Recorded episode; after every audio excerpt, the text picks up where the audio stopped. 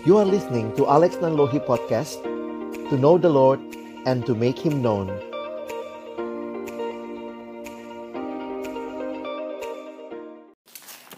Mari teman-teman sebelum kita membaca merenungkan firman Tuhan kita berdoa. Bapa di dalam surga kami datang dalam ucapan syukur sore hari ini. Terima kasih kesempatan yang indah Tuhan berikan bagi kami untuk bersama-sama kembali belajar dari kebenaran firman-Mu berkaitan dengan regenerasi. Kami akan membuka firman-Mu, bukalah juga hati kami. Jadikanlah hati kami seperti tanah yang baik, supaya ketika benih firman Tuhan ditaburkan boleh sungguh-sungguh berakar, bertumbuh, dan juga berbuah nyata di dalam hidup kami. Berkati baik hambamu yang menyampaikan, setiap kami yang mendengar juga diskusi di antara kami, sharing di antara kami, biarlah makin menolong kami men melakukan, menerapkan prinsip-prinsip regenerasi ini di dalam kami menyiapkan pelayanan di kampus kami masing-masing. Waktu ke depan kami persembahkan dalam tangan pengasihanmu, dalam nama Tuhan Yesus Sang Firman yang hidup, kami menyerahkan pemberitaan firman-Mu. Amin. Shalom teman-teman, selamat sore. Saya bersyukur kepada Tuhan boleh sharing firman Tuhan dengan teman-teman sekalian dan ini bagian yang kedua ya. Bagian yang kedua kita sudah membahas dalam bagian yang sebelumnya tentang apa itu regenerasi, mengapa perlu regenerasi, bagaimana penerapannya. Nah, kali ini Abang ingin mengajak kita memikirkan juga tentunya ini jadi pergumulan bagi banyak uh, tim regenerasi bagaimana melakukannya secara khusus dalam konteks pandemi saat ini ya. Nah, saya tentunya tidak akan uh, memberikan uh, detail semuanya karena saya pikir kalian bisa nanti uh, berdiskusi ya. Saya hanya memberi pengantar ya. Dari pengantar ini nanti sama-sama kita akan diskusi, kita akan dengar sharing dan juga kiranya menolong memberikan wawasan kepada teman-teman sekalian. Nah, saya akan coba pakai waktu yang ada. Jadi, kita sudah belajar ya. Uh, mungkin yang kita perhatikan ini bicara tentang regenerasi pelayanan, ya. Apa itu regenerasi pelayanan? Adalah upaya mempersiapkan generasi berikutnya untuk meneruskan pelayanan dalam persekutuan sesuai dengan visi dan misi yang dari Tuhan. Nah, ada satu prinsip yang menarik yang saya ingin kita perhatikan ketika Paulus berbicara kepada anak rohaninya Timotius tentang meneruskan pelayanan itu kita biasa kenal ayatnya yang ada di dalam 2 Timotius 2 ayat yang kedua. Perhatikan ayatnya. Apa yang telah engkau dengar daripadaku di depan banyak saksi, percayakanlah itu kepada orang-orang yang dapat dipercayai yang juga cakap mengajar orang lain. Jadi kalau teman-teman perhatikan ayat yang singkat ini, Perhatikan ya, dalam ayat ini saja terlihat ada empat generasi. Pertama, Paulus. Yang kedua, Timotius. Apa yang engkau, engkau Timotius, dengar daripadaku, padaku itu Paulus. Lalu kemudian ada generasi ketiga. Percayakanlah itu kepada orang-orang yang dapat dipercayai. Itu tiga dan juga mereka yang cakap mengajar orang lain. Jadi ada empat generasi, ada juga orang lain di situ. Nah, kenapa ini jadi penting dalam prinsip regenerasi? Saya melihat ini tidak lepas dari prinsip pemuridan. Ya, karena itu penting sekali pemuridan. Kehidupan iman yang dibicarakan di sini bukanlah kehidupan yang hanya transfer knowledge. Kehidupan iman tidak cukup hanya dibicarakan, didiskusikan, tetapi ada pemahaman yang lebih dalam, ada teladan, ada interaksi yang utuh, ada pengalaman iman. Teman-teman, karena itu saya ingin mengajak kita memahami sebagai saya ini prinsip yang penting sekali. Kalau bicara regenerasi pelayanan, sebenarnya dasarnya itu adalah pemuridan. Dan pemuridan ini bukan sekadar kalau di kampus kita sekarang menerjemahkannya dengan membentuk kelompok-kelompok kecil, tetapi sebenarnya seluruh aktivitas pelayanan mahasiswa tujuan utamanya kan menghasilkan murid melalui persekutuan besar juga kita membuat persekutuan yang baik, tema-tema yang tepat untuk menolong orang-orang yang ada di kampus kita jadi murid. Dan kelompok kecil membuatnya menyaki, mem, semakin nyata karena saya pikir kalau hanya persekutuan besar di kampus kita ya jangan-jangan nanti cuma transfer uh, pemahaman ya, transfer knowledge.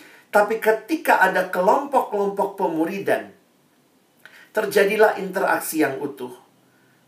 Kenapa saya pilih ayat 2 Timotius 2 ayat 2 karena bagi saya di dalam ayat ini bicara regenerasi pelayanan Paulus meneruskan ke Timotius tetapi Paulus bukan mencari Timotius out of nowhere tapi Timotius adalah orang yang telah dimuridkan oleh Paulus. Jadi teman-teman perhatikan regenerasi pelayanan tidak terlepas daripada pemuridan atau pemuridan menjadi dasar karena itu dalam uh, ya waktu saya masih lebih aktif di pelayanan mahasiswa ya, saya masih ke kampus-kampus waktu itu. Setiap kali ada masalah regenerasi di pelayanan mahasiswa, paling gampang sebenarnya ini regenerasi misalnya kita susah cari pengurus, kita sulit cari pemimpin kelompok kecil, maka lihat masalah utamanya hampir pasti pemuridan. Hampir pasti pemuridan. Ketika pemuridan tidak berjalan dengan baik, bisa dipastikan maka regenerasi pun akan sulit, ya. Nah, jadi jangan sampai kita mengabaikan. Kita bicara regenerasi, bagaimana meneruskan pelayanan tapi tidak membangun murid. Perhatikan bagaimana relasi Paulus dan Timotius. Di dalam ayat 2 Timotius uh, pasal yang ketiga, ayat yang ke-10, bagi saya ini menarik ya Bagaimana Timotius adalah seorang yang Paulus sendiri menginvestasikan hidupnya ke dalam anak rohaninya ini. Lihat ada tujuh ku di situ. Ajaranku, cara hidupku, pendirianku, imanku, kesabaranku, kasihku, dan ketekunanku. Teman-teman bisa tahu ajaran saya hanya karena kalian mungkin dengar khotbah saya. Tapi kalian tahu pendirian saya? Kalian tahu misalnya bagaimana kesabaran saya itu butuh relasi yang dekat. Butuh interaksi yang utuh. Sehingga mungkin yang lebih tahu itu adalah adik-adik kelompok kecil saya. Orang-orang yang mungkin juga dekat dengan saya yang tanda kutip ya eh, pernah bersama-sama itu akan lebih tahu ketimbang yang hanya sering kali dengar saya misalnya bicara di mimbar. Jadi, teman-teman ini satu realita yang menarik untuk kita perhatikan bahwa pemuridan yang utuh itu penting buat regenerasi. Lihat bagaimana Paulus. Ini ayat 10 kan? Lihat ayat 11-nya. Paulus cerita pengalaman bersama yang bagi saya ini sebenarnya yang menolong Timotius bisa mengerti tujukunya Paulus itu. Ajaranku, cara hidupku ya. Karena Timotius menyertai Paulus. Engkau telah ikut menderita penganiayaan dan sengsara seperti yang telah kuderita di Antioquia dan di Iconium dan di Listra. Daerah-daerah itu, semua penganiayaan itu kuderita dan Tuhan telah melepaskan aku daripadanya. Bahkan penderitaan, pengalaman mengalami penderitaan karena memberitakan Injil itu menjadi pengalaman yang bukan hanya Paulus alami, tapi ketika dia melibatkan Timotius Timotius ikut bersama dengan Paulus melayani. Nanti teman-teman kita akan bisa lihat ya, waktu saya memang terbatas. Tapi perhatikan apa yang Paulus alami di Antioquia, di Iconium, di Listra, yang dia dirajam sampai orang pikir dia sudah mati. Dan Timotius saksi mata, kira-kira begitu ya. Karena Timotius juga dari daerah ini. Jadi, teman-teman saya ingin memastikan dulu yang pertama waktu kita bicara tentang regenerasi kita bicara tentang ada murid yang punya beban kembali memuridkan. Jadi dalam regenerasi kalau teman-teman perhatikan di Alkitab ya, apa sih pelajaran yang bisa dipetik? Nanti kalian lihat hidupnya siapa? Paulus, Timotius. Di perjanjian lama, Musa, Yosua. Itu benar-benar ada life transfer. Jadi life transfer intinya adalah mentransfer iman dan kehidupan dengan Tuhan. Jadi sebenarnya itu apa? Itulah hidup hidup seorang murid. Pengalaman dengan Tuhan dan hal ini terjadi bila kita mengizinkan next leader Atau kita pakai istilah next leader dalam arti bukan berarti selalu harus jadi pemimpin dalam arti organisasi ya. Pemimpin kelompok kecil, pengurus. Melihat pergumulan kita yang paling dalam. Sebagaimana Paulus mengajak Timotius. Jadi teman-teman lihat ya, ini prinsip-prinsip yang kita pakai sebenarnya di pelayanan kan. Orang biasanya nggak langsung jadi pengurus. Mulai dari mana? Oh, dia setia PJ, ikut kelompok kecil, ditawarin uh, waktu kita lagi offline, uh, jadi asyir ya. Wah, itu kayak karir di pelayanan ya, jadi asyir, uh, sambut tamu, anak baru gitu ya. Kemudian nanti beres-beres ruangan gitu. Tapi kemudian uh, mulai kita lihat, wih kayaknya bisa jadi panitia nih. Tawarin jadi panitia. Biasanya ada kakak-kakak senior yang mendampingi dalam kepanitiaan itu dilihat lagi. Wow, anak ini luar biasa. Dikasih tanggung jawab bisa. Oh iya, kita berikan lagi kesempatan jadi pengurus. Habis jadi pengurus jadi jadi tim inti mungkin gitu ya.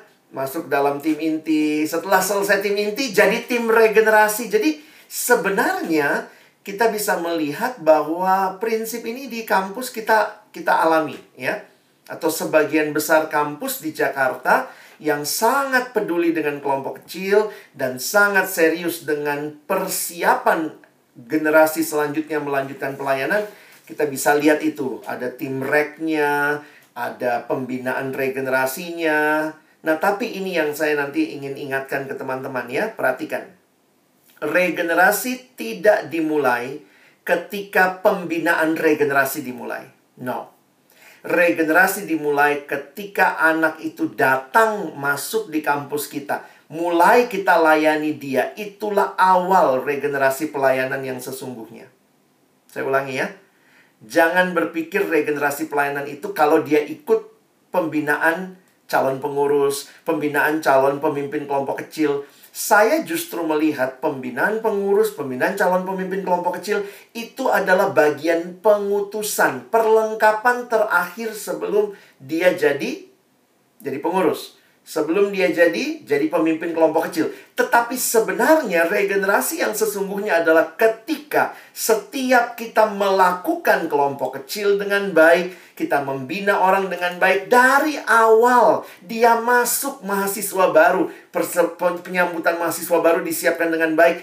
Itulah sebenarnya regenerasi. Jadi jangan sekali lagi mengecilkan regenerasi itu hanya dengan hanya dengan ikut kelas pembinaan regenerasi, ikut pembinaan CP, calon pengurus, calon pemimpin kelompok kecil. Ini sebagian eh, sebentar lagi nih pada minta pembinaan pengurus gitu ya, pembinaan calon pengurus, pembinaan pengurus baru. Tapi bagi saya sebenarnya regenerasi telah dimulai waktu awal anak itu dibina dengan baik. Ada orang-orang yang memberi diri. Jadi makanya kalau kita lihat seperti ini, harusnya juga teman-teman yang menjadi tim regenerasi itu sadar betul ya bahwa kalian hanya uh, kalian bisa tertolong tugasnya kalau memastikan semua proses di PMK P1, P2, P3, P4 berjalan dengan baik. Kadang-kadang kita pikir, wah ini pengutusan nih, P4 nih. Oh, tapi itu terjadi mulai dari P yang pertama. Karena itu serius lakukan ini sejak awal ya. Jadi uh, ini menunjukkan juga keseriusan kita. Nah, bagian kedua saya ingin kita belajar dari perjalanan misi Rasul Paulus. Perjalanan misi Rasul Paulus yang pertama, teman-teman, kalau kalian perhatikan, perjalanan misi yang pertama itu di kisah Rasul 12. Saya minta dengan hormat kalian buka Alkitab, ya. Saya minta dengan hormat buka Alkitab karena saya akan menunjukkan dengan cepat apa yang Paulus lakukan dalam perjalanan misinya apa sih yang unik dalam perjalanan misi Paulus? Apa yang terjadi? Teman-teman, saya minta kalau kalian buka Alkitab, sekarang lihat judulnya, ya. Kalian bisa lihat judul yang diberikan oleh Lembaga Alkitab Indonesia mulai dari Kisah Rasul 12 ayat 24 sampai 14 ayat 28. Oke? Kalau kalian sudah menemukan ayat-ayatnya, saya nggak minta kalian baca detail, lihat judul hitam tebalnya saja. Ya, sambil melihat itu, perhatikan peta yang saya kasih di depan. Ya, teman-teman bisa lihat peta ini. Ini adalah Paul first missionary journey. Dari pasal 12 bagian akhir atau beberapa mengatakan mulai pasal yang ke-13 sampai pasal yang ke-14. Teman-teman bisa besarkan, lihat. Paulus mulai perjalanan misi dari gereja internasional yang ada di Antioquia. Lihat paling kanan itu Antioquia, ada Yerusalem di bawah, Antioquia di atas. Silakan di zoom, kalian bisa lihat ya. Jadi Paulus dan Barnabas diutus, itulah judul dari pasal 12 ayat 24. Kalian bisa lihat di situ. Pasal 12 ayat 24 judulnya Barnabas dan Saulus diutus. Ya, saya sebenarnya bikin judulnya ya. Barnabas dan Saulus diutus. Itu di mana? Perhatikan pasal 13 ayat 1. Pasal 13 ayat 1 pada waktu itu dalam jemaat di Antioquia. Jadi ada beberapa orang pengajar. Jadi kemudian di sini kita lihat ya, mereka sama-sama berkumpul ada beberapa orang waktu mereka berdoa, Roh Kudus berkata begitu ya. Khususkanlah Barnabas dan Saulus bagiku. Jadi, gereja Antioquia mengutus dua misionaris pertama mereka. Barnabas dan Saulus. Nah, dari Antioquia mereka ke mana? Nah, ini yang teman-teman perlu ikuti di Alkitabmu sambil lihat di peta. Di sini dituliskan mereka pergi ke Seleukia pasal 13 ayat 4. Lihat itu Seleukia di situ. Kenapa?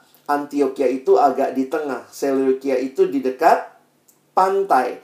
Dari situ mereka menyeberang ke pulau Siprus. Perhatikan ayat yang ke-6. Uh, sorry, ayat yang keempat ya. Dari Seleukia, mereka berlayar ke Siprus. Setibanya di Siprus, mereka di Salamis. Jadi lihat itu ada tulisan Salamis. Salamis itu di ujung kanan pulau Siprus. Lalu mereka melintasi terus turun ke bawah karena pasal 14 uh, eh, sorry pasal 13 ayat 6 menuliskan mereka mengelilingi seluruh pulau itu sampai ke Pafos. Jadi kalau kalian ikutin perjalanannya mesti ikutin tuh ya dari Salamis muter ke bawah ke Pafos. Ya, saya harap kalian bisa memperhatikan itu. Nah, apa yang terjadi sesudah itu? Perhatikan lagi judulnya ya. Setelah Paulus Barnabas di Pulau Siprus, LAI memberi judul pasal 13 ayat 13 ke Antioquia di Pisidia. Ada dua Antioquia pada waktu itu ya. Satu Antioquia yang mengutus Barnabas dan Saulus, itulah Antioquia di Syria. Sementara yang nanti lihat gambarnya ya. Yang kanan itu Antioquia di Syria yang dekat Seleukia. Sementara di tengah ada lagi Antioquia yang ada di Pisidia. Oke? Nah, kenapa saya mau tunjukkan ini? Karena Paulus juga mampir ke situ agak panjang dicatat sampai lihat ya, sampai pasal 13 ayat 13 sampai 49. Sesudah itu Alkitab mencatat ke Iconium, Listra, dan Derbe sebelum akhirnya kembali ke Antioquia. Oke, lihat ya. Dari Antioquia, pengutusan, diutus mereka ke Siprus.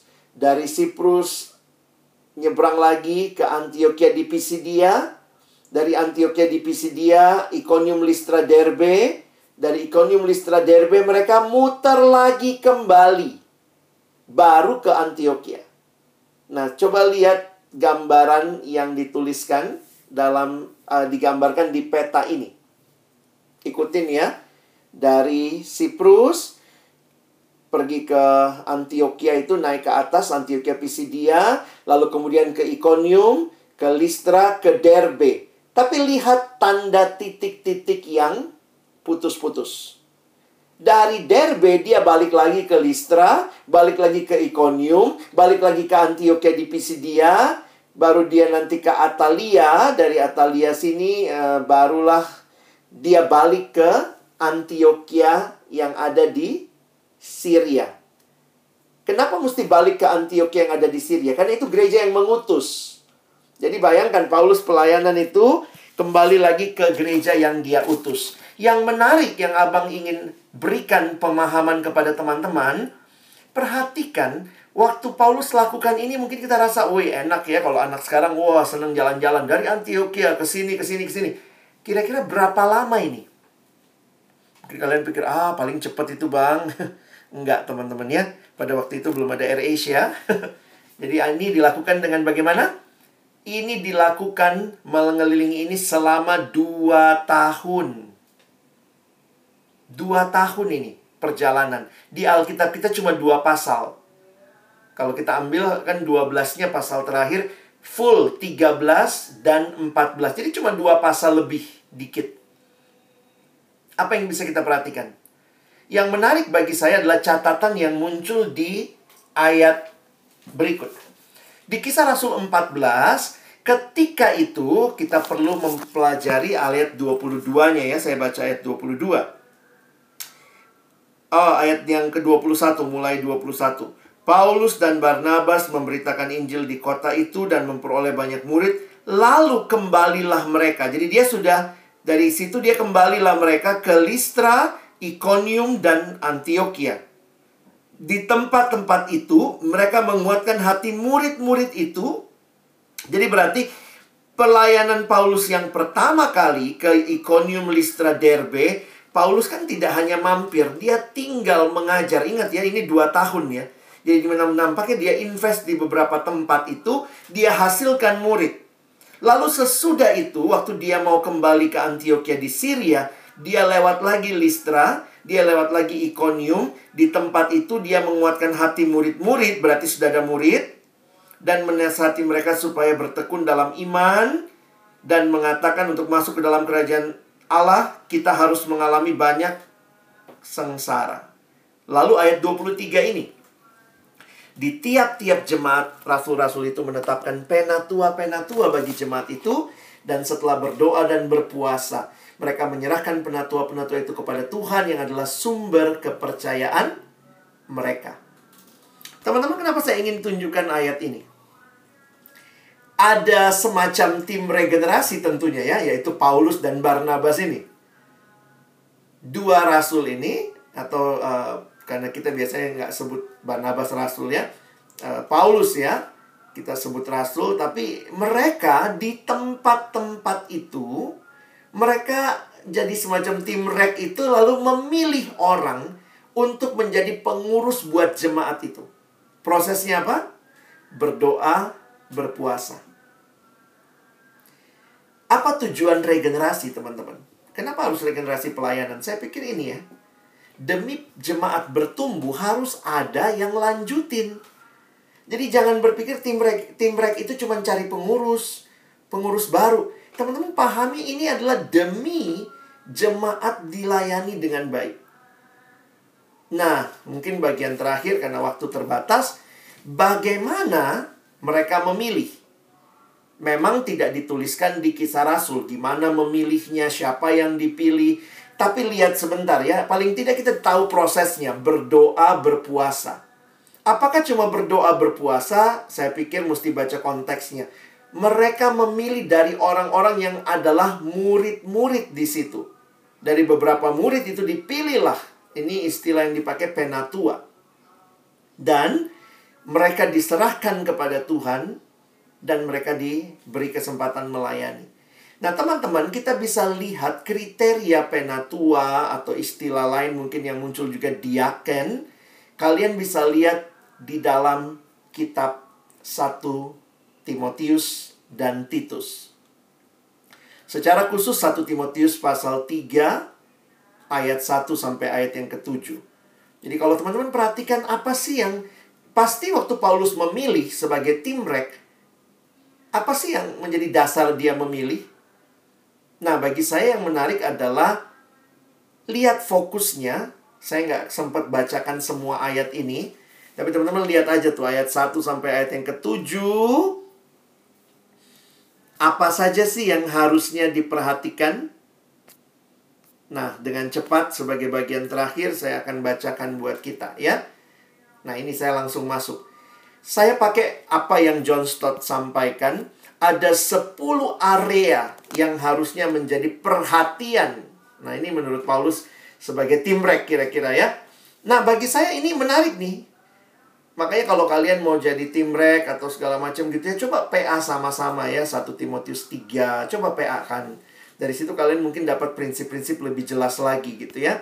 Yang pertama, bicara di ayat 2. Nah, teman-teman bisa lihat ya. Masalah kekudusan atau kesetiaan kepada pernikahan. Karena konteks waktu itu biasanya penatua yang sudah menikah. Penilik jemaat istilah lain, penilik penatua diaken haruslah orang yang tak bercacat. Ini bicara tak bercacat bukan fisik tetapi moral. Suami dari satu istri. Jadi ya ini juga kita bisa lihat ini ya, suami dari satu istri berarti apa? Menunjukkan kesetiaan ya. Karena ya jangan juga cari pengurus yang uh, dia punya pacar di setiap fakultas ada gitu ya. Sok ganteng banget atau sok cantik banget ya Nah, jadi ini yang pertama mesti diperhatikan, his fidelity in marriage. Yang kedua, his self mastery. Dia adalah dapat menahan diri, bijaksana, sopan. Yang ketiga, suka memberi tumpangan. Nah, ini mungkin buat kita bingung, ha? Suka memberi tumpangan. Perhatikan, di zaman itu hospitality diukur dari kesiapan, kesediaan memberikan tumpangan. Kenapa? Karena pada waktu itu kan nggak banyak penginapan. Teman-teman bisa bayangin? Jadi kalau ada penginjil-penginjil, orang-orang yang memberitakan Injil datang ke satu daerah. Lalu kemudian tidak ada penginapan. Siapa yang terima mereka? Jemaat Kristen waktu itu diukur kerohaniannya salah satu dengan keterbukaannya memberikan tumpangan kepada orang-orang yang memberitakan Injil. Yang mampir, yang lewat, memberitakan Injil kan butuh tempat tinggal.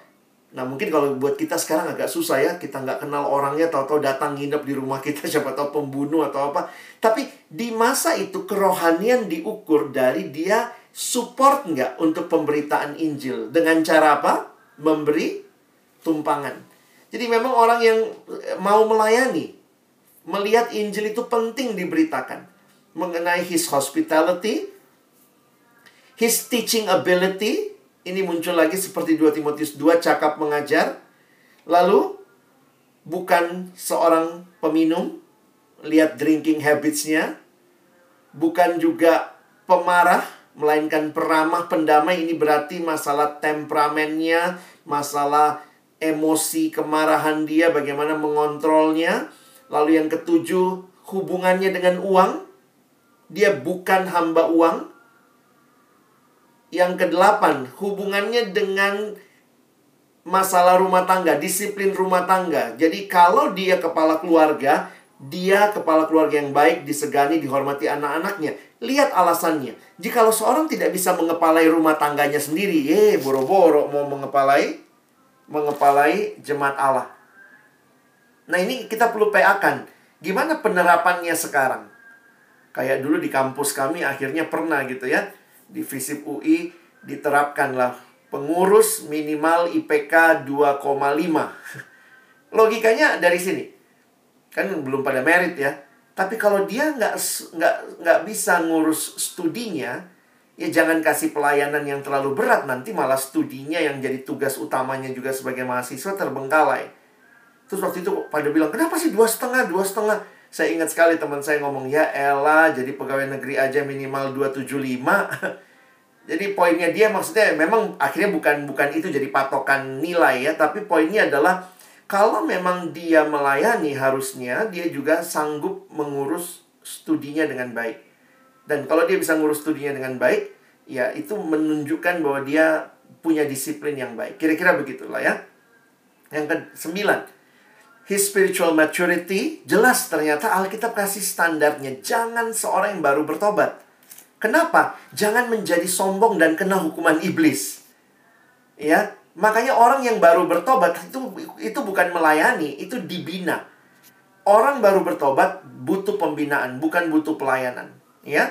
Jadi makanya kita juga punya jeda waktu. Bisa jadi dia di kampus baru, tapi siapa tahu dia udah dilayani dari siswa. Jadi secara kematangan rohani sudah lebih baik. Dan yang ke-10, bagaimana nama baiknya di luar jemaat. Jadi jangan sampai ia jatuh ke dalam jerat iblis, ya.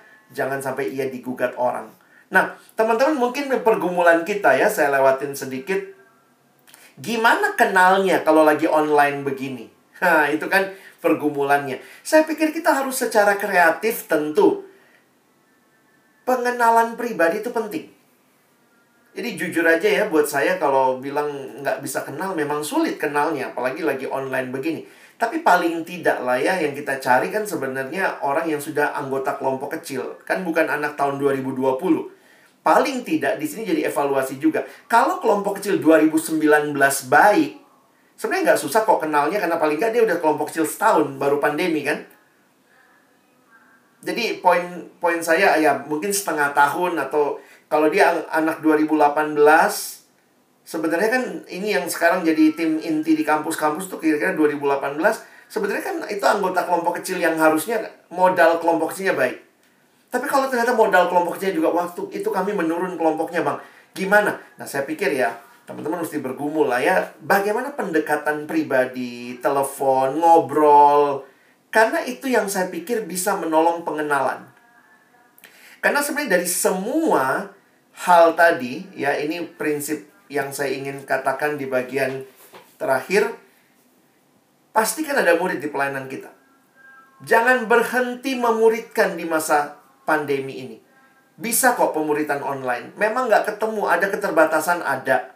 Tapi tetap kita bisa kontak pribadi, malah bisa tiap hari kita WA, kita doain, kita ajak untuk ngobrol.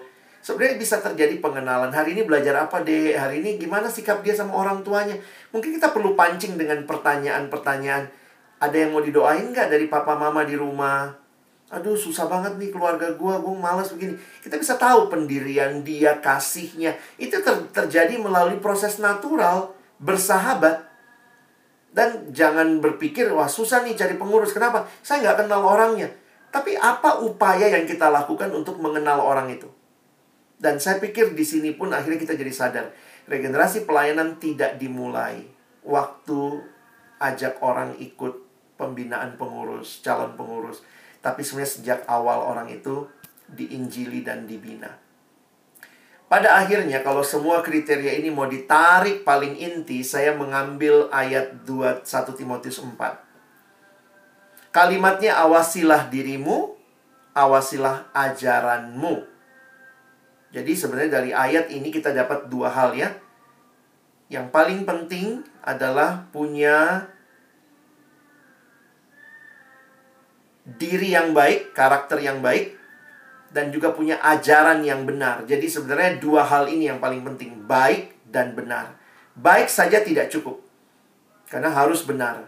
Benar saja tidak cukup. Banyak orang doktrinnya ngelotok, tapi nggak rendah hati, nggak mau diajar, sombongnya luar biasa, susah dibilangin. Kalau seperti itu, nggak bisa. Kita mesti punya dua-duanya. Demi apa? Nah ini bagi saya menarik ya, saya tutup dengan ayat ini Kenapa sih kita harus cari orang yang baik dan benar untuk melayani di kampus kita? Demi apa pelayan Tuhan harus membangun hidupnya? Kalimat menarik di ayat ini. Bertekunlah kata Paulus dalam semuanya itu.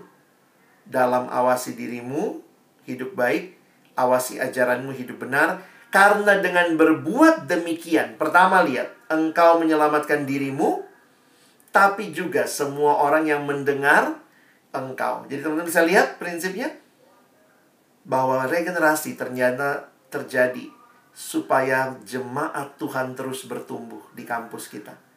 Kiranya ini menolong teman-teman untuk boleh punya prinsip dan juga menolong kalian bisa lebih jelas lagi ke depan dalam memikirkan kalau kalian jadi tim regenerasi, ayo kita kerjakan sama-sama, perjuangkan pengenalan yang baik supaya kalian bisa kenal dia orang yang baik, dia orang yang benar secara ajaran.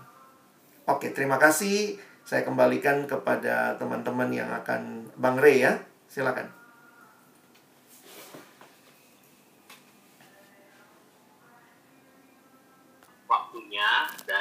Pemaparannya. Nah, teman-teman di sisa waktu ini uh, kita mau sama-sama uh, mencoba terus mengontekstualisasikan prinsip-prinsip yang tadi sudah kita pelajari. Nah, untuk uh, bagian yang pertama ini, aku mau mengajak teman-teman untuk mendownload ini udah bikin di pertemuan pertama makalah atau tulisan singkat mengenai kerangka regenerasi yang yang bisa jadi uh, patokan atau mungkin uh, sumber ide untuk teman-teman boleh terus kembangkan berkaitan tentang bagaimana mengaplikasikan prinsip-prinsip yang tadi Bang Alex bilang berbicara tentang pengenalan, bagaimana uh, menentukan kriteria, gimana cara tahu orangnya, kemudian membangun pembinaan yang sesuai dengan kondisi orang-orang yang ditemui. Jadi uh, Ruben udah, oh ya ini ya, udah uh, linknya bit.ly slash uh, pengurus. Teman-teman di situ kalian bisa download untuk boleh uh, membaca nanti secara pribadi di rumah. Nah, di dalam kesempatan ini aku juga mau mengajak teman-teman untuk boleh menuliskan, teman-teman silahkan menuliskan boleh di grup chat uh, nama kampus teman-teman kayak gitu ya misal aku kayak Omipa kemudian uh, kalian underscore boleh boleh tuliskan dua hal yang pertama apa yang menjadi pokok doa dari kamp regenerasi kampus kalau teman-teman ada yang dari kampus yang sama, nggak apa-apa. Kan setiap orang pasti punya pergumulannya atau uh, ngelihat konsepnya masing-masing gitu ya. Jadi tuliskan yang pertama uh, pokok doa tentang regenerasi dan itu nanti akan kita doakan bersama. Dan yang kedua di, di chat yang sama gitu lanjutin aja. Apakah ada pertanyaan atau apakah ada hal-hal yang teman-teman temui di lapangan di kampus teman-teman yang ingin teman-teman diskusikan. Nanti mungkin kita bisa dengar beberapa pendapat dari abang kakak. Nah, sembari menunggu, teman-teman boleh menuliskan mungkin uh, doa dan mungkin pertanyaan. Nah, aku juga mau ajak diskusi atau aku akan juga meminta pendapat dari beberapa abang kakak yang menulis PDF tersebut. Jadi PDF-nya itu teman-teman bisa baca sendiri. Nah, PDF itu ditulis oleh beberapa abang kakak, di antaranya Bang Ruben, Kak Ayuni, Kak Bebet, Bang Argius. Nah, uh, itu dibagi berdasarkan timeline gitu ya, sebelum pembinaan, saat pembinaan, dan setelah pembinaan. Bagaimana kita bisa menolong pengurus-pengurus baru benar-benar bisa ya awasi diri dan awasi ajaran gitu ya, baik dan benar yang tadi Bang Alex bilang. Nah, aku mulai dengan pertanyaan obvious dulu yang mungkin aku akan minta Bang Ruben untuk boleh sharingkan bagiannya gitu ya Bang Ruben menulis bagian pra pembinaan, artinya bagian kita mengenal, mengontak, mencari nama-nama, kemudian melihat kondisi atau mungkin dari kriteria bagaimana kemudian bisa yakin orangnya seperti itu. Nah, pertanyaan yang paling sering muncul belakangan ini berkaitan regenerasi adalah, Bang, ternyata nggak ketemu atau ternyata eh, nggak uh, kenal dan mungkin ada masalah juga PKK-nya nggak kenal juga gitu karena mungkin nggak berjalan dengan baik kelompok kecilnya. Nah, Bang Ruben mungkin boleh kasih highlight di bagian uh, Bang Ruben apa yang Bang Ruben bisa sharingkan mengenai tips and tricks atau mungkin encouragement untuk teman-teman yang lain bisa mengontak atau mencari tahu kondisi calon-calon pengurus. Mungkin boleh Bang Ruben sharing 2-3 menit silakan Bang. Oke oke ya aku pikir bang Ray mau present nih PDF-nya nah teman-teman teman-teman sambil buka juga ya apa itu linknya udah bisa diklik di download teman-teman bisa lihat uh, aku juga nggak usah present ya biar teman-teman lihat sendiri aja cuman memang ada beberapa hal ya di dalam sebelum kepembinaan. Dan aku pikir tadi bang Alex sudah menjelaskan dengan sangat baik gitu ya membantu aku juga nih untuk ngomong gitu. Jadi teman-teman yang pertama memang ya seperti yang Bang Ali tadi bilang bahwa regenerasi bukannya kita sekarang udah mau regen baru kita nyari orang gitu ya. Harusnya kita sudah mempersiapkan ya. Baik dalam regenerasi itu sendiri aku sih di dalam uh, eh, PDF itu aku tulis kurang lebih ya hamin satu sampai hamin dua bulan gitu untuk persiapannya ya. Tetapi kan pembinaan kita yang Bang tadi bilang juga itu harusnya sudah uh, dari awal ketika mereka masuk. Nah itu yang pertama teman-teman. Jadi ya kalau misalnya udah terlanjur uh, ya baru sekarang bang. Ya sudah kau boleh buat gitu. Nah kemudian yang yang selanjutnya aku tak jelasin semua. Selanjutnya adalah teman-teman bikin timeline gitu ya. Karena kita ini online uh, rawan sekali kita uh, lupa waktu nggak ingat waktu akhirnya kebablasan gitu. Nah lebih baik kita bikin timeline. Kapan gue nulis nama kapan gue mulai hubungi kapan gue mulai tembak gitu kasarnya. Dan seterusnya dan seterusnya. Kapan pembinaan gitu nah itu yang kedua. Yang ketiga yang perlu aku tekankan adalah eh, mendata nama. Nah nama-nama itu ya sebagaimana yang tadi juga sudah dijelaskan di dalam khotbah teman-teman adalah nama-nama yang harusnya kita kenal. Gitu. sekali lagi eh, pengurus baru kan paling muda 2019 gitu ya. 2019 atau nah itu kan kita sudah temui sebelum pandemi kita sudah kenal kita sudah muridkan. Sehingga harusnya eh, kecuali 2020 gitu ya itu kan eh, nggak ketemu belum pernah ketemu. Tapi kalau udah pernah ketemu harusnya tidak susah. Nah tetapi kalau misalnya kita nggak kenal eh, ya aku tulis di sini kita bisa hubungin PKK-nya Nah, tapi kalau kita PKK yang juga nggak kenal, ya kita diskusikan lah, kita diskusikan. E, maksudnya gini, kita kan nggak mungkin nyomot orang gitu ya. Kita lihat fotonya di Zoom, mana nih yang paling bagus, kita hubungin kan nggak kayak gitu kan teman-teman. Pasti kriteria tadi Bang Alex sudah jelas ya. Dia kita tahu dia sudah bertobat, kita tahu dia menikmati e, persekutuan di tempat kita, ya Nah, terus bagaimana untuk mengecek itu semua? Ya, kupikir di situlah proses kita mengenal dia. Anggaplah ini worst case kita nggak kenal PKK-nya, dia juga nggak ada kenal PKK-nya, uh, kita juga nggak terlalu dekat sebelumnya, sebelum maksudnya waktu offline pun kita nggak deket, baru mau sekarang kita deketin, ya udah, gitu. Kita, kupikir karena kita nggak bisa ketemu, walaupun sebenarnya bisa ya, tapi kalau kita mau, ya udah kita mau tetap nih, nggak mau ketemu nih, uh, menjaga protokol ya udah kita telepon. Itu gue pikir jangan hanya by chat teman-teman. Kita telepon bahkan kalau perlu video call ya untuk mengenal.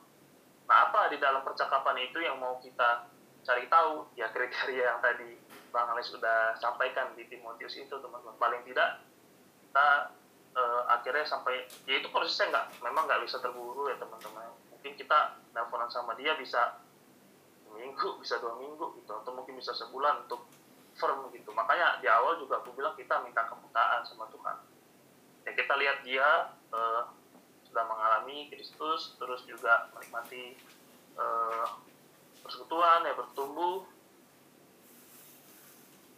Ya kalau kita sambil doakan dia juga kita lihat meresponi juga. Nah mungkin kita sudah bisa mulai oh berarti si A si B si C.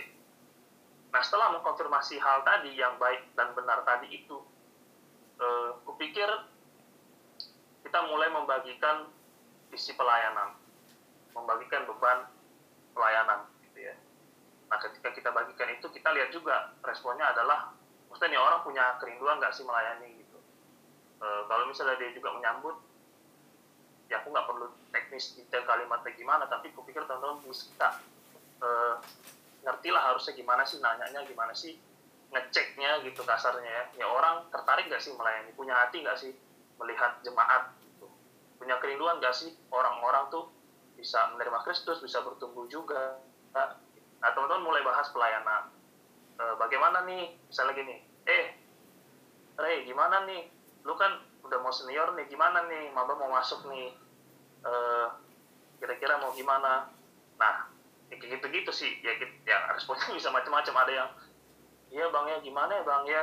Ini kan online gimana ngajak-ngajak dia? Nah paling oh ya nah kayak gitu-gitu loh teman-teman. Nah seterusnya ya kalau kita udah semakin yakin semakin jelas itu ya kita tanyain lah barulah gimana? Kamu mau nggak bersedia nggak?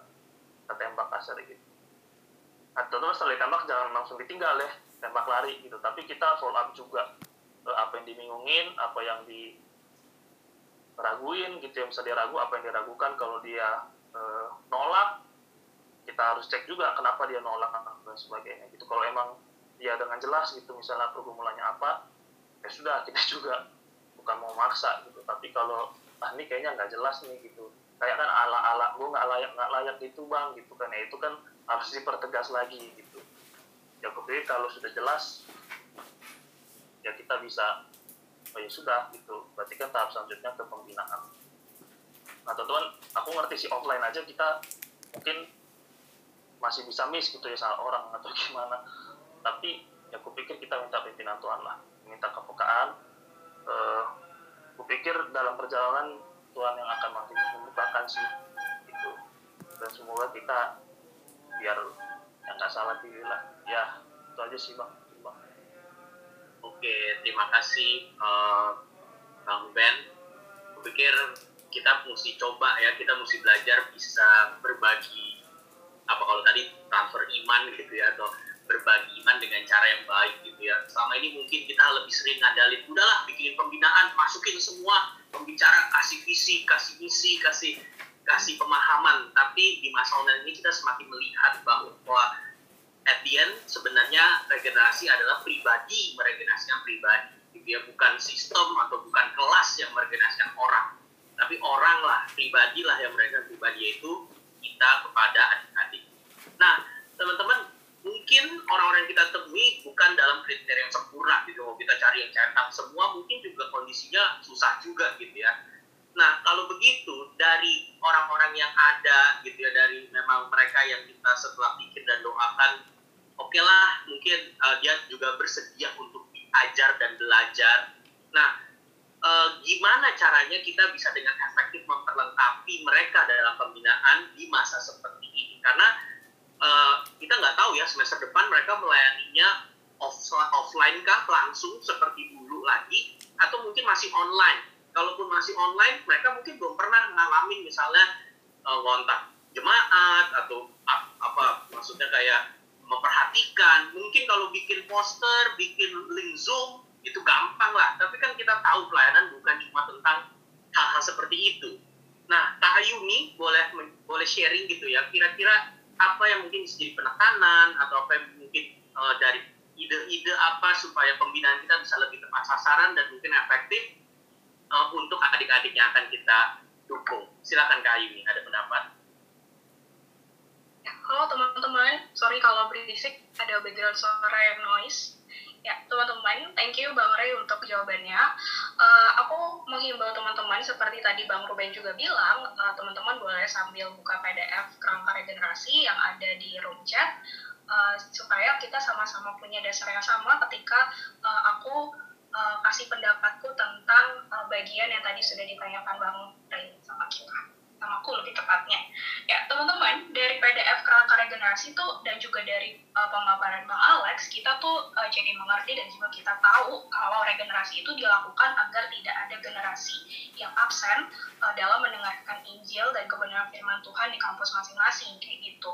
Nah, oleh karena itu berangkat dari hal tersebut, kita mempersiapkan regenerasi dengan sebaik-baiknya. Nah, berkaitan dengan hal itu juga, um, mempersiapkan regenerasi dengan sebaik-baiknya, aku tuh keinget satu hal yang menarik waktu aku kuliah, dosenku pernah ngajarin kayak gini. Uh, disclaimer dulu, aku uh, mahasiswa keguruan dulu, jadi uh, kurang lebih hal-hal uh, tentang pendidikan aku bisa terapin juga ke bagian pelayanan kayak gitu.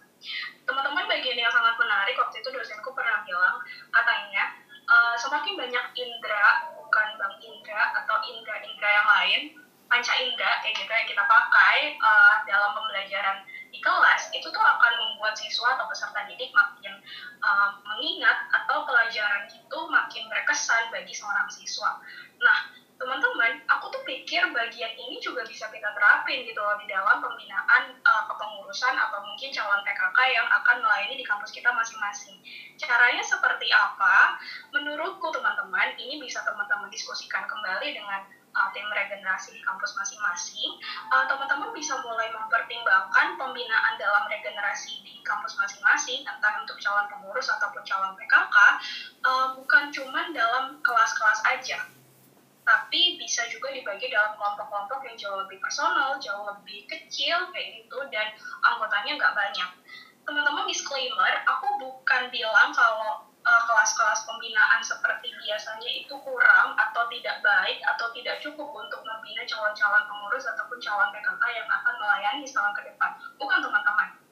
Teman-teman perhatikan um, itu bisa jadi cukup bagi seseorang kalau memang dia punya dasar melayani atau sorry bukan dasar melayani tapi kayak uh, punya uh, dasar pengetahuan yang baik gitu. Atau mungkin cuma tinggal dipoles sedikit aja kayak gitu. Makanya cuma kelas-kelas pembinaan aja kayak gitu secara online. Tapi ada juga orang-orang yang mungkin uh, sorry to say teman-teman mungkin ketika kelompok kecil PKK-nya kurang uh, berjuang untuk membina dia sehingga butuh bagian-bagian lain mungkin yang butuh dibahas bersama di dalam kelompok-kelompok tersebut. Nah, teman-teman harus perhatikan dan jeli melihat orang-orang yang akan melayani selama setahun ke depan. Orang-orang ini seperti apa gitu loh di dalam kelompok kecil mereka, di dalam keseharian mereka, dan ketika teman-teman men-sharingkan dan teman-teman ngobrol seperti tadi yang pembinaan Bang Ruben sharingin, terus teman-teman menemukan ada hal-hal yang perlu ditajamkan kembali di dalam kelompok-kelompok yang jauh lebih kecil setelah kelas-kelas pembinaan, menurutku menurutku kelompok-kelompok yang jauh lebih kecil akan lebih baik gitu uh, teman-teman adakan setelah kelas-kelas pembinaan selesai. Aku berpikir salah satu skemanya seperti ini teman-teman. Ini contoh skema yang aku pikirkan ya teman-teman untuk kelompok yang jauh lebih kecil setelah uh, kelas pembinaan. Misalnya nih teman-teman, teman-teman setelah mendengarkan pemaparan dari pembicara A atau mungkin podcast A kayak gitu yang teman-teman kasih untuk uh, dibat, sorry didengerin sama calon pengurus atau CPKK kayak gitu. Terus teman-teman setelah itu, teman-teman bisa janjian masuk ke breakout room itu kalau teman-teman habis uh, pemaparan dari pembicara A dan kebetulan pakai platform Zoom atau mungkin kalau teman-teman pakai Google Meet bisa um, buat uh, sorry buat room Google Meet-nya lagi atau mungkin pakai video call, WA, banyak banget gitu platform-platform yang teman-teman bisa pakai untuk uh, apa ya uh, join di kelompok teman-teman itu gitu. Nah, terus apa yang dilakukan di dalam kelompok itu? Teman-teman bisa mulai saling sharing tuh. Apa sih yang menarik dari pembicara A yang tadi udah disampaikan? Terus uh, atau mungkin podcast A yang tadi udah disama-sama didengerin kayak gitu. Terus apa sih yang sulit untuk dilakukan dalam pelayanan setahun ke depan, entah dalam bentuk offline atau entah dalam bentuk online kayak gitu. Nah teman-teman, keuntungannya dari kelompok-kelompok yang jauh lebih kecil yang teman-teman adakan setelah kelas-kelas pembinaan adalah teman-teman sangat lebih mudah untuk melihat dan mengenal mana calon pengurus atau calon PKK yang perlu didekati atau perlu dipoles sedikit lagi atau mungkin udah bisa dilepas gitu aja kayak gitu. Jadi kan mudah tracingnya, mudah melihatnya kayak gitu. Nah, teman-teman setelah itu teman-teman bisa juga melakukan komitmen bersama dari pembinaan yang sudah sama-sama didengar atau mungkin podcast dari pembicara A yang sudah sama-sama didengar. Nah, setelah itu teman-teman, uh, teman-teman juga bisa uh, pelayanan bersama kayak gitu sebagai salah satu bentuk teman-teman uh, sebagai tim regenerasi memberikan pengalaman yang konkret bagi setiap calon pengurus ataupun calon PKK yang akan melayani setahun ke depan. Tadi Bang uh, Alex dan juga di dalam uh, PDF yang sudah kami tulis bersama,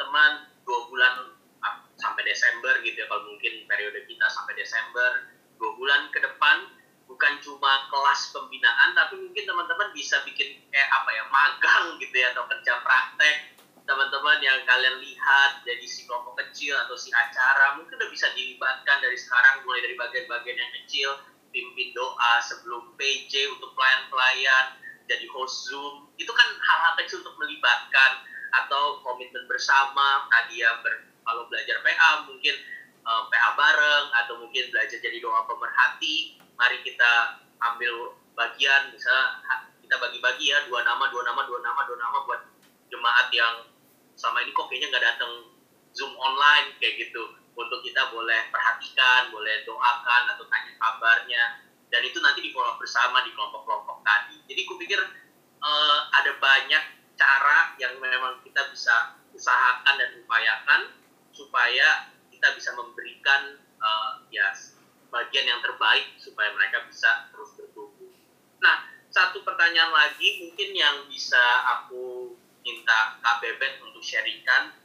Uh, seandainya nanti uh, apa ya pengurus ini sudah menjawab atau mungkin pengurus ini sudah bersedia apa sih peran yang bisa kita terus perjuangkan atau upayakan supaya mereka bisa terus teguh gitu karena ya teman-teman pasti udah ngalamin lah jadi jadi pengurus kan betul udah diikutin kelas pembinaan tapi masih banyak hal-hal yang kita nggak tahu atau mungkin nanti di hari H lapangan baru bingung kayak gitu. Nah, Kak Bebek mungkin boleh sharing dari pengalamannya bagaimana cara-cara atau effort-effort yang memang mungkin pada masa seperti ini harus lebih kita upayakan untuk membimbing adik-adik pengurus yang baru ke depannya.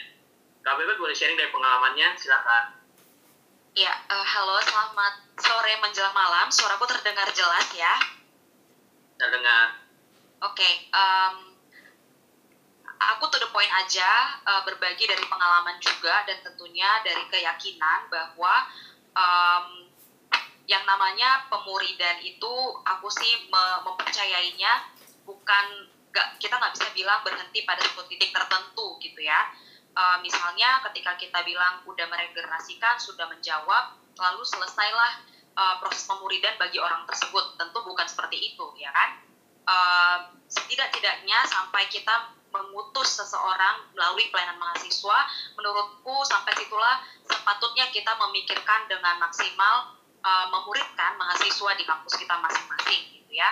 Memang um, beberapa beberapa beberapa orang dan bahkan teladan-teladan dari abang kakak staff yang aku lihat sampai setua itu pun aku tidak perlu sebut seumur ya sampai setua itu pun masih terus uh, melakukan pemuridan yang secara intensional di dalam kelompok-kelompok kecilnya kepada dulu adik-adik semasa mahasiswa. Nah, tapi setidak-tidaknya sampai mereka kita utus melalui pelayanan mahasiswa, di situlah komitmen kita untuk memuridkan seseorang. Nah, berangkat dari hal tersebut, aku melihat kemudian hal yang makin harus kita perjuangkan bagi orang-orang yang sudah menjawab untuk menjadi pengurus gitu ya, ya terus memuridkan mereka, yaitu sederhana ya uh, kalau memang teman-teman adalah PKK dari orang-orang tersebut, yaitu harusnya eh, nggak uh, perlu dipertanyakan lagi ya kan? Ya teman-teman tetap melakukan proses pemuridan yang intensional di dalam kelompok-kelompok kecil teman-teman dengan adik-adik pengurus itu. Tapi aku lihat ada satu kekhususan pergumulan lebih tepatnya ya dan juga bagaimana kita mempersiapkan orang-orang yang memang jadi pengurus gitu. Karena itu uh, dari pengalamanku dulu di kampus setiap mulai dari angkatanku lah ya. Uh, yang kemudian aku regenerasikan misalnya angkatan 2012 aku memimpin kelompok tumbuh bersama uh, dua orang tim inti yang saat itu menjadi tim inti di kampus ya. Aku nggak punya kapasitas memimpin seluruh pengurus baru ya saat itu ya tapi aku uh, memimpin tim intinya. Dua orang tim inti ini aku pimpin kelompok tumbuh bersama. Yang aku bisa saksikan adalah bu kita itu uh, tentu membahas firman iya, tapi pada akhirnya banyak sekali pergumulan, diskusi berkaitan dengan kepengurusan, berkaitan dengan pelayanan-pelayanan yang dilakukan itu terjadi di situ. Kalau kita datang ujuk-ujuk enam bulan setelah mereka ngurus, mungkin mereka bisa berkata, ah siapa nih kakak ini gitu, dari kemarin dia ke mana aja gitu kan. Jadi kemudian niat kita yang baik itu dan bahkan juga masukan kita yang baik itu jadi tidak mudah diterima oleh mereka karena mereka uh, belum belum pernah punya tabungan relasi dalam tanda kutip dengan kita. Mereka mungkin bisa jadi punya kesalahpahaman buat kita kan. Ah ini kakak ini cuma pengen uh, apa ya nge ngerusuh kepengurusan kita zaman sekarang gitu. Tapi kalau kita udah punya satu relasi yang uh, terbangun sejak mereka mulai kepengurusan gitu ya uh, menurutku setiap hal yang baik yang misalnya kita bisa bagikan kita pengalaman-pengalaman kita dulu, kesalahan-kesalahan kita zaman mengurus gitu ya, itu bisa dengan uh, lebih baik juga diterima oleh mereka dan diskusi pun uh, lebih lebih lebih lancar juga, lebih tajam juga dan lebih terbuka satu dengan yang lain. Jadi aku memimpin kelompok tumbuh bersama KTB dari dua tim inti. Mereka bukan angka-kaku, tapi mereka orang yang aku regenerasikan, ya. Dan kemudian masuk ke angkatan 2013, aku kan angkatan 2011. Nah, mereka itu kan uh, angkat angkatan 2013 kan PKK PKK-nya adalah angkatan aku ya, angkatan 2011. Jadi uh, memang pada saat itu yang menjadi tim inti atau BPH gitu ya di kampusku di PMK aku adalah uh, AKK AKK aku dan juga AKK AKK-nya temanku gitulah. Jadi aku tetap uh, proses pemuridan kepada orang-orang ini tetap berlangsung seperti ya aku lagi kelompok kecil biasa gitu. Tapi memang aku secara personal uh, lebih banyak ngobrol sama yang lagi jadi pengurus saat itu ya. Yang lagi jadi tim inti saat itu.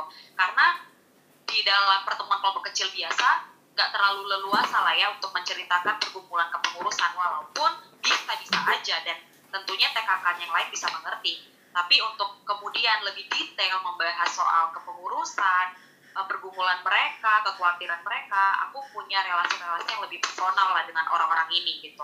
Telepon iya ketemu langsung iya uh, atau juga walaupun mereka misalnya ini bukan kakakku aku ajak aja yang tadi teman BPH-nya yang lain untuk ngobrol-ngobrol ketemu langsung gitu.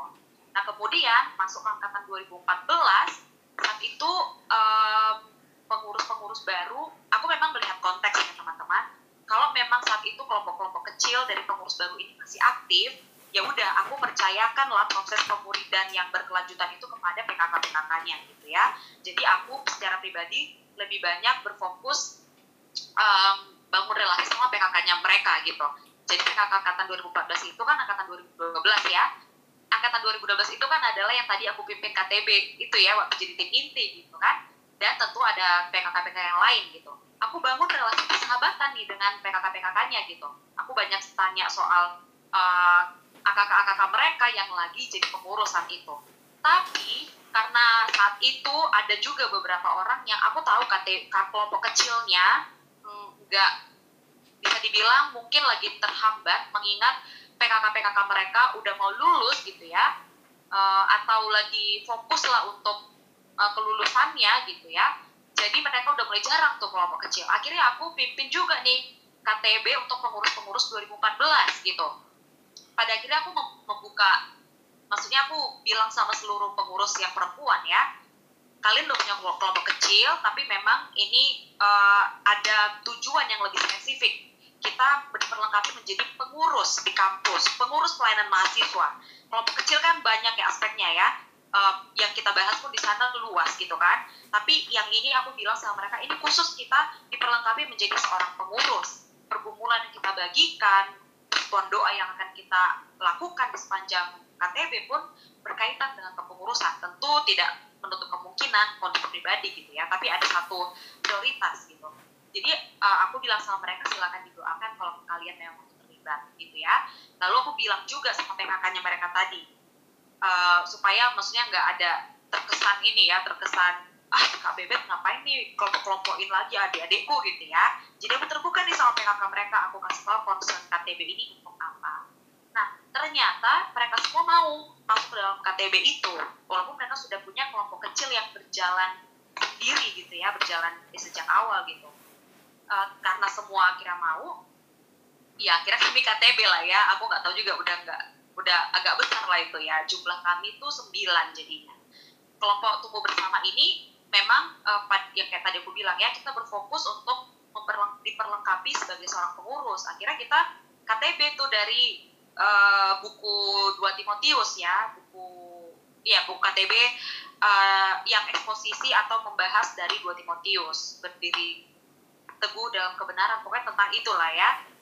Nah uh, dari situ aku tuh baru sadar dua tahun kemudian setelah aku pimpin KTB pengurus itu ternyata orang-orang yang lagi, lagi aku layani lagi aku bina perlengkapi belajar bareng di dalam KTB pengurus 2014 ini ya orang-orang yang akhirnya menjadi BPH juga tahun 2016 ya kan? Jadi koordinator tim inti. Semua tim inti BPH 2000 angkatan untuk tahun 2016 itu ya adik-adikku dari KTB pengurus 2014 ini.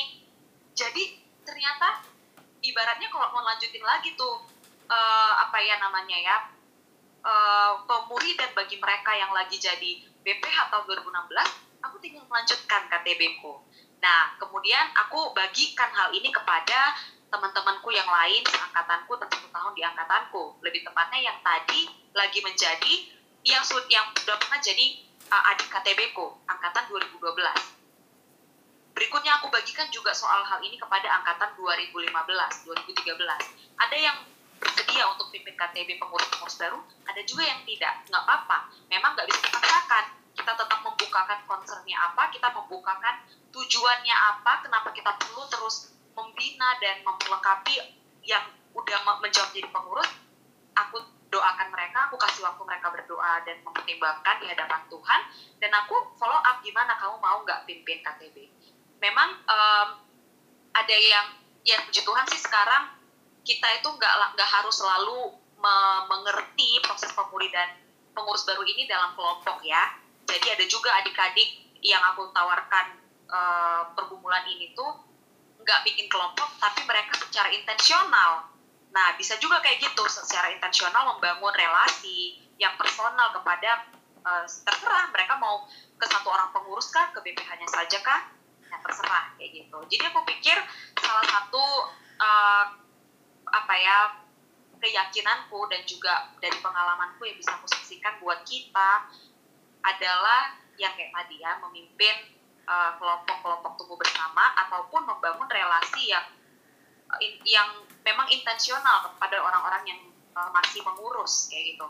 Dan bisa aku bilang uh, itu semua nggak akan terjadi kalau kita nggak uh, bisa melihat visi pentingnya pelayanan mahasiswa di kampus. Nggak bisa melihat pentingnya ada tiap-tiap generasi yang mendengarkan Injil di kampus kita. Karena itu uh, bersamaan dengan menggumulkan jadi pemimpin KTB, aku terus juga menggumulkan benar nggak sih bagiku penting pelayanan mahasiswa ini? Gitu. Jadi puji Tuhan lewat itu semua Tuhan menguatkan, Tuhan memantapkan untuk terus membina adik-adik pengurus yang uh, sudah menjawab jadi pengurus gitu ya di dalam pelayanan mahasiswa. Itu yang bisa aku bagikan, Kori. Oke, terima kasih Kak Bebet. Teman-teman, kalian yang udah pernah ngalamin jadi tinggi berbahagialah kalau mungkin kalian mengalami kakak-kakak, abang yang boleh memperhatikan, boleh mendampingi, dan kalian merasakan betapa bermanfaatnya dan betapa krusialnya dukungan mereka, perhatian, doa, uh, insight dari apa yang telah mereka lakukan untuk teman-teman. Kalaupun teman-teman belum mengalami atau belum merasakan hal itu dan kalian mungkin tahu betapa sulitnya gitu ya belajar sendiri atau berjalan sendiri teman-teman kalian punya kesempatan untuk dalam tanda kutip memutus rantai itu kayak gitu dan di masa pandemi ini justru malah mungkin itu menjadi satu breakthrough untuk pelayanan di kampus teman-teman bahwa ada apa ya uh, sikap hati yang mau saling memperhatikan, saling membangun, saling menguatkan, bukan hanya sekedar lepas tangan, cuci tangan, aduh akhirnya selesai dan kemudian semester depan betul udah waktunya skripsian, betul udah waktunya mungkin uh, fokus sama uh, penelitian atau apa hal-hal yang harus kalian perhatikan. Tapi di saat itu pun mungkin teman-teman punya bagian yang sangat krusial yang Tuhan masih percayakan setelah bahkan teman-teman selesai jadi pengurus. Karena itu terus doakan dan terus minta sama Tuhan uh, tunjukkan uh, hati yang yang tahu gitu bagian kita di mana dan kita bisa taat mengerjakannya. Nah, untuk pertanyaan terakhir, mungkin aku boleh minta Bang Alex yang memberikan pendapat berkaitan dengan beberapa yang teman uh, Steven dan Evan tanyakan.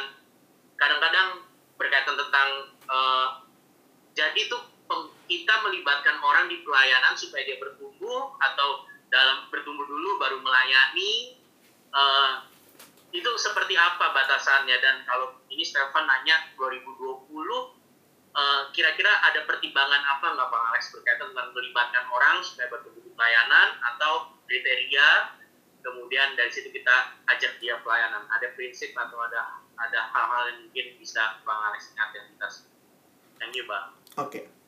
baik. Saya melihat bahwa pertumbuhan itu adalah sebuah proses bukan sebuah pencapaian. Jadi mungkin eh, hati-hati berpikir begini, cari pengurus yang sempurna dulu baru memberikan dia kesempatan melayani. Jadi ekstrim yang satu adalah melihat uh, harus sempurna dulu nih pengurusnya baru dia ditawarin atau dilibatkan pelayanan.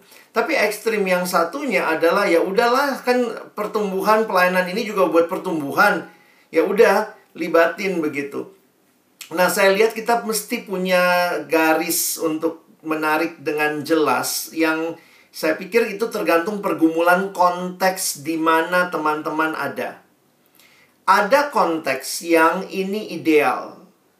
Jadi kalau semua ideal, nah ini prinsipnya standar itu kan ideal. Nah, kalau tidak ideal, di situ kita harus bermain cantik karena saya pikir juga Tuhan kasih mungkin kita hikmat dalam situasi tertentu. Saya kasih contoh begini. Um, contoh lah ya, mas saya kalau kita bicara dia harus sudah bertumbuh. Nah, itu kan logikanya kalau semua proses regenerasi di kampus adalah hasil dari kelompok kecil yang baik, pasti nggak sulit. Jadi udah ada orang yang pertumbuhannya baik, beban pelayanannya baik. Nah, tapi misalnya nih, kelompok kecil nggak nggak jalan dengan baik terus harus cari pengurus. Ada nih kualitasnya tapi ya dia cuma mau melayani aja, cuma mau jadi pengurus, tapi belum bertumbuh dan seterusnya. Nah, kadang saya lihatnya mungkin kita juga perlu untuk tetap buka hati melihat seperti yang Kak Bebet bilang gitu ya Apakah waktu misalnya orang yang seperti ini diminta melayani dan dia mau melayani, ada nggak yang dampingi pertumbuhan dia? Jadi itu yang mesti kita pastikan. Alkitab saya cukup jelas ya. Saya agak takut memang karena Alkitab jelas waktu bicara di 1 Timotius, 2 Timotius, uh, Titus gitu ya. Jangan buru-buru menumpangkan tangan. Jadi kadang saya lihatnya begini. Kalau memang fokus kita adalah melalui pelayanan dia bertumbuh, pastikan bukan cuma pelayanannya yang jalan, tapi pertumbuhannya. Karena itu misalnya, apakah ada, misalnya kalau kelompok kecilnya nggak jalan, tapi dia dipegang di KTP pengurus, ada nggak pemimpin KTP pengurusnya yang fokus sama dia? Atau bahkan saya bilang begini ya, mungkin nggak usah kasih status pengurus, bilang aja tim kerja. Jadi nggak keberatan nama. Lalu karena dia tim kerja, nggak semua rapat dia mesti ikut. Jujur aja kadang-kadang kita jadi pengurus ini banyak banget rapatnya. Dan kita suka merasa makin banyak rapat, makin rohani kita. Padahal buat anak yang baru juga, nanti begini. Kalau kamu menampilkan wajah jadi pengurus itu banyak rapatnya, nanti lama-lama dia kalau melihat, wah gue nggak suka nih rapat-rapat misalnya. Akhirnya dia jadi ekstrim merasa dia nggak bisa melayani nih karena nggak. Jadi kadang saya lihat mungkin kita tahu batasannya. Ini tim kerja dulu. Nah, di situ saya pikir butuh hikmat. Dan kalau suasananya normal lagi, maka ya standarnya yang dipakai. di kampus saya pernah lah ya, di kampus saya Visip UI pernah tuh kami nggak punya pemusik. Satu-satunya pemusik yang ada dan mau itu zaman itu kan aduh miskin banget lah tahun 90-an awal ya. Satu-satunya pemusik yang mau itu uh, masih ngerokok. Gimana dong? Kalau sekarang kan bisa jadi ah masih ngerokok ya udahlah jangan jadi pemusik gitu ya karena pemusik pun kita harus standarnya tinggi. Nah waktu itu kita juga bingung kalau bilang enggak siapa tahu dia juga dengan ini. Nah tapi karena kondisi nggak normal nggak ada orang lain maka waktu itu kami minta dia tapi ada yang tandemin. Jadi dalam tanda kutip pengalaman dia melayani juga di dalamnya dia pun ngeliat ada orang lain yang sama-sama melayani Oh penting ya jaga kerohanian ya, penting ya hidup kudus ya. Penting ya hidup dalam kebenaran. Nah, akhirnya itu jadi jadi sesuatu yang dia jadikan prinsip juga. Tapi sekali lagi itu sebenarnya kondisi yang tidak normal. Karena kalau kondisi normal ya seperti yang Alkitab bilang standar ya harus harus eh, bukan sempurna ya. Tapi paling tidak terlihat dia mau bertumbuh dia mau berubah, dia mau dikoreksi, karakternya bertumbuh. Jadi saya suka susah kalau misalnya Bang Ray nanya, jadi mana nih mesti duluan bagus dulu pelayan uh, karakternya baru melayani atau dengan melayani karakternya dibangun? Saya pikir itu bisa Tuhan pakai dua-duanya. Oke, terima kasih Bang Alex. Kiranya uh, mungkin keyakinan kalau teman-teman baca PDF yang kita buat ada dua prinsip yang kita rindukan. Kita mau save the minister dan save the ministry. Itu dua hal yang mau sama-sama kita doakan. Kita bukan cuma jadi tim rek ya. Yang penting pelayanan kita lanjut. Orangnya jungkir balik. Susah kenapa? Itu terserah lah. Itu udah urusan mereka. Aku udah selesai tapi kita juga mau memperhatikan ya pribadi-pribadinya menjadi kakak, menjadi gembala. Di satu sisi juga menolong mereka semakin terampil pelayanan, semakin paham esensi visi misi. Karena itulah yang menjadi visi pelayanan kita. Teman-teman kiranya beberapa pemaparan ini boleh menolong memberikan insight, wawasan, ide menjadi dasar. Teman-teman boleh terus doakan, terus pikirkan, terus uh, apa ya ya kalau pakai Paulus tadi doakan dan puasa bersama untuk bisa uh, ya memikirkan proses yang terbaik mulai dari mengontak, membina dan bahkan sampai mendampingi setelah pembinaannya selesai dan mereka berjalan di dalam periode mereka.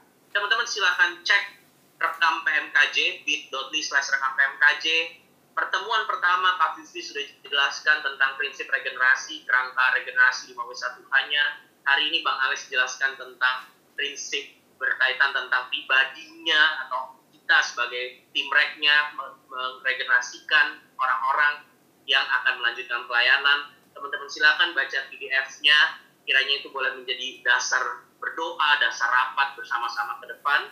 Dan kita sama-sama doakan di tengah masa yang mungkin sulit dan gak mudah ini, Tuhan boleh beranugerah memimpin setiap kita, dan boleh membangkitkan adik-adik yang mau belajar dan mau diajar bersama Tuhan dan bersama dengan komunitas di mana kita berada. Terima kasih teman-teman. Aku boleh minta kesediaan Bang Alex menutup untuk uh, doakan kita semua untuk adik-adik kita. Silakan Bang. Mari kita berdoa. Kami kembali datang dalam ucapan syukur karena Tuhan kembali memakai kesempatan kami kumpul bersama menikmati kehadiranmu melalui pembinaan ini. Tuhanlah sebenarnya yang paling rindu. Di kampus kami setiap generasi boleh dilayani. Tuhanlah yang paling merindukan bahwa pelayanan boleh terus dilanjutkan.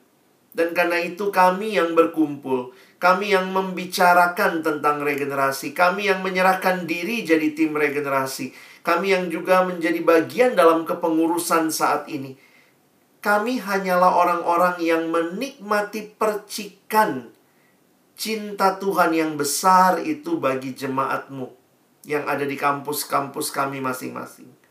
Karena itu kami mohon ya Tuhan, biarlah kami yang menyadari hal ini. Kami benar-benar memikirkannya, mendoakannya, menggumulkannya, berpuasa untuk hal ini, dan merindukan bahwa kiranya melalui karya Tuhan di dalam dan melalui penyerahan diri kami, Tuhan membangkitkan generasi-generasi yang akan melayani di kampus kami dengan baik. Orang-orang yang sungguh-sungguh mencintai Tuhan. Orang-orang yang punya karakter yang baik dan punya ajaran yang benar. Dengan demikian mereka akan menyelamatkan dirinya dan juga setiap orang yang mendengarkan mereka. Tuhan kiranya apa yang kami terima hari ini, yang kami gumulkan juga dari banyak pokok doa yang hamba baca di live, di chat, maupun juga dari pertanyaan-pertanyaan. Biarlah ini menunjukkan keseriusan kami meminta Tuhan terlibat, bekerja, memakai kami dengan hikmat daripadamu, memberikan kepada kami kemampuan untuk menyiapkan proses regenerasi yang baik di kampus kami masing-masing. Teruslah berkarya. Terima kasih buat PMKJ kami sore hari ini.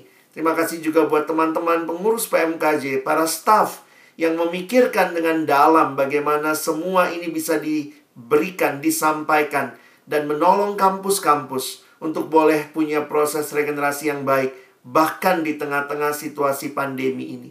Segala kemuliaan bagimu Tuhan yang sudah memungkinkan semua ini boleh kami nikmati. Dalam nama Tuhan Yesus kami berdoa, bersyukur. Amin. Terima kasih teman-teman buat uh, kesempatannya hadir